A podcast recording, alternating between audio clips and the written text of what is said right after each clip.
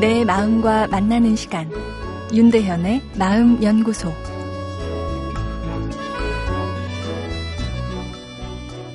안녕하세요. 수요일 윤대현의 마음 연구소입니다.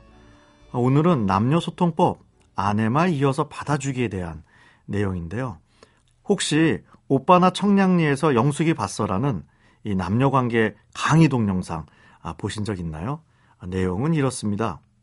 아내가 퇴근한 남편에게 타소 흥분한 말투로 이야기합니다.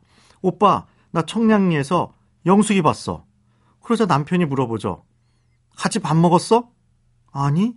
그럼 같이 밥 먹기로 했어? 아니. 그러자 남편이 짜증을 냅니다. 그럼 그 이야기를 나한테 왜 해라고요?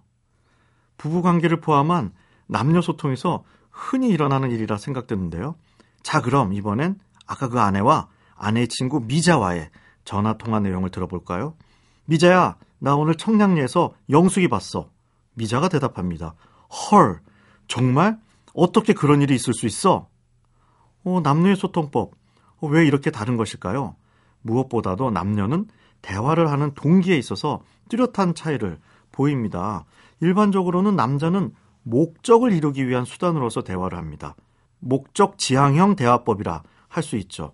그리고 효율성을 중요시하죠. 가능하면 간결하고 짧게 그리고 합리적으로 자신의 의견을 전달하고자 합니다. 어렸을 때 놀이도 대화 그 자체보다는 목적 지향적인 것이 많죠.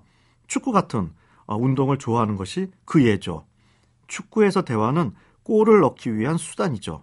말을 많이 한다고 어, 골이 들어가지는 않습니다. 이에 비해 여성은 대화 자체가 대화의 목적이고 동기인 경우가 많습니다. 대화를 통해 저 사람과 연결되어 있다는 그리고 내 마음과 감정을 저 사람이 받아들이고 이해하고 있다는 그 느낌이 중요합니다.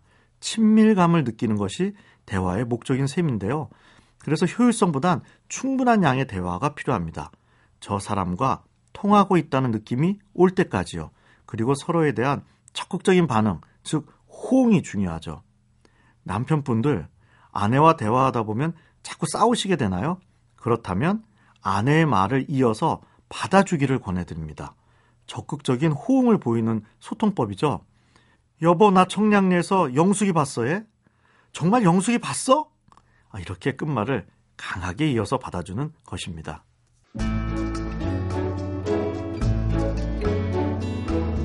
윤대현의 마음연구소. 지금까지 정신건강의학과 전문의 윤대현 교수였습니다.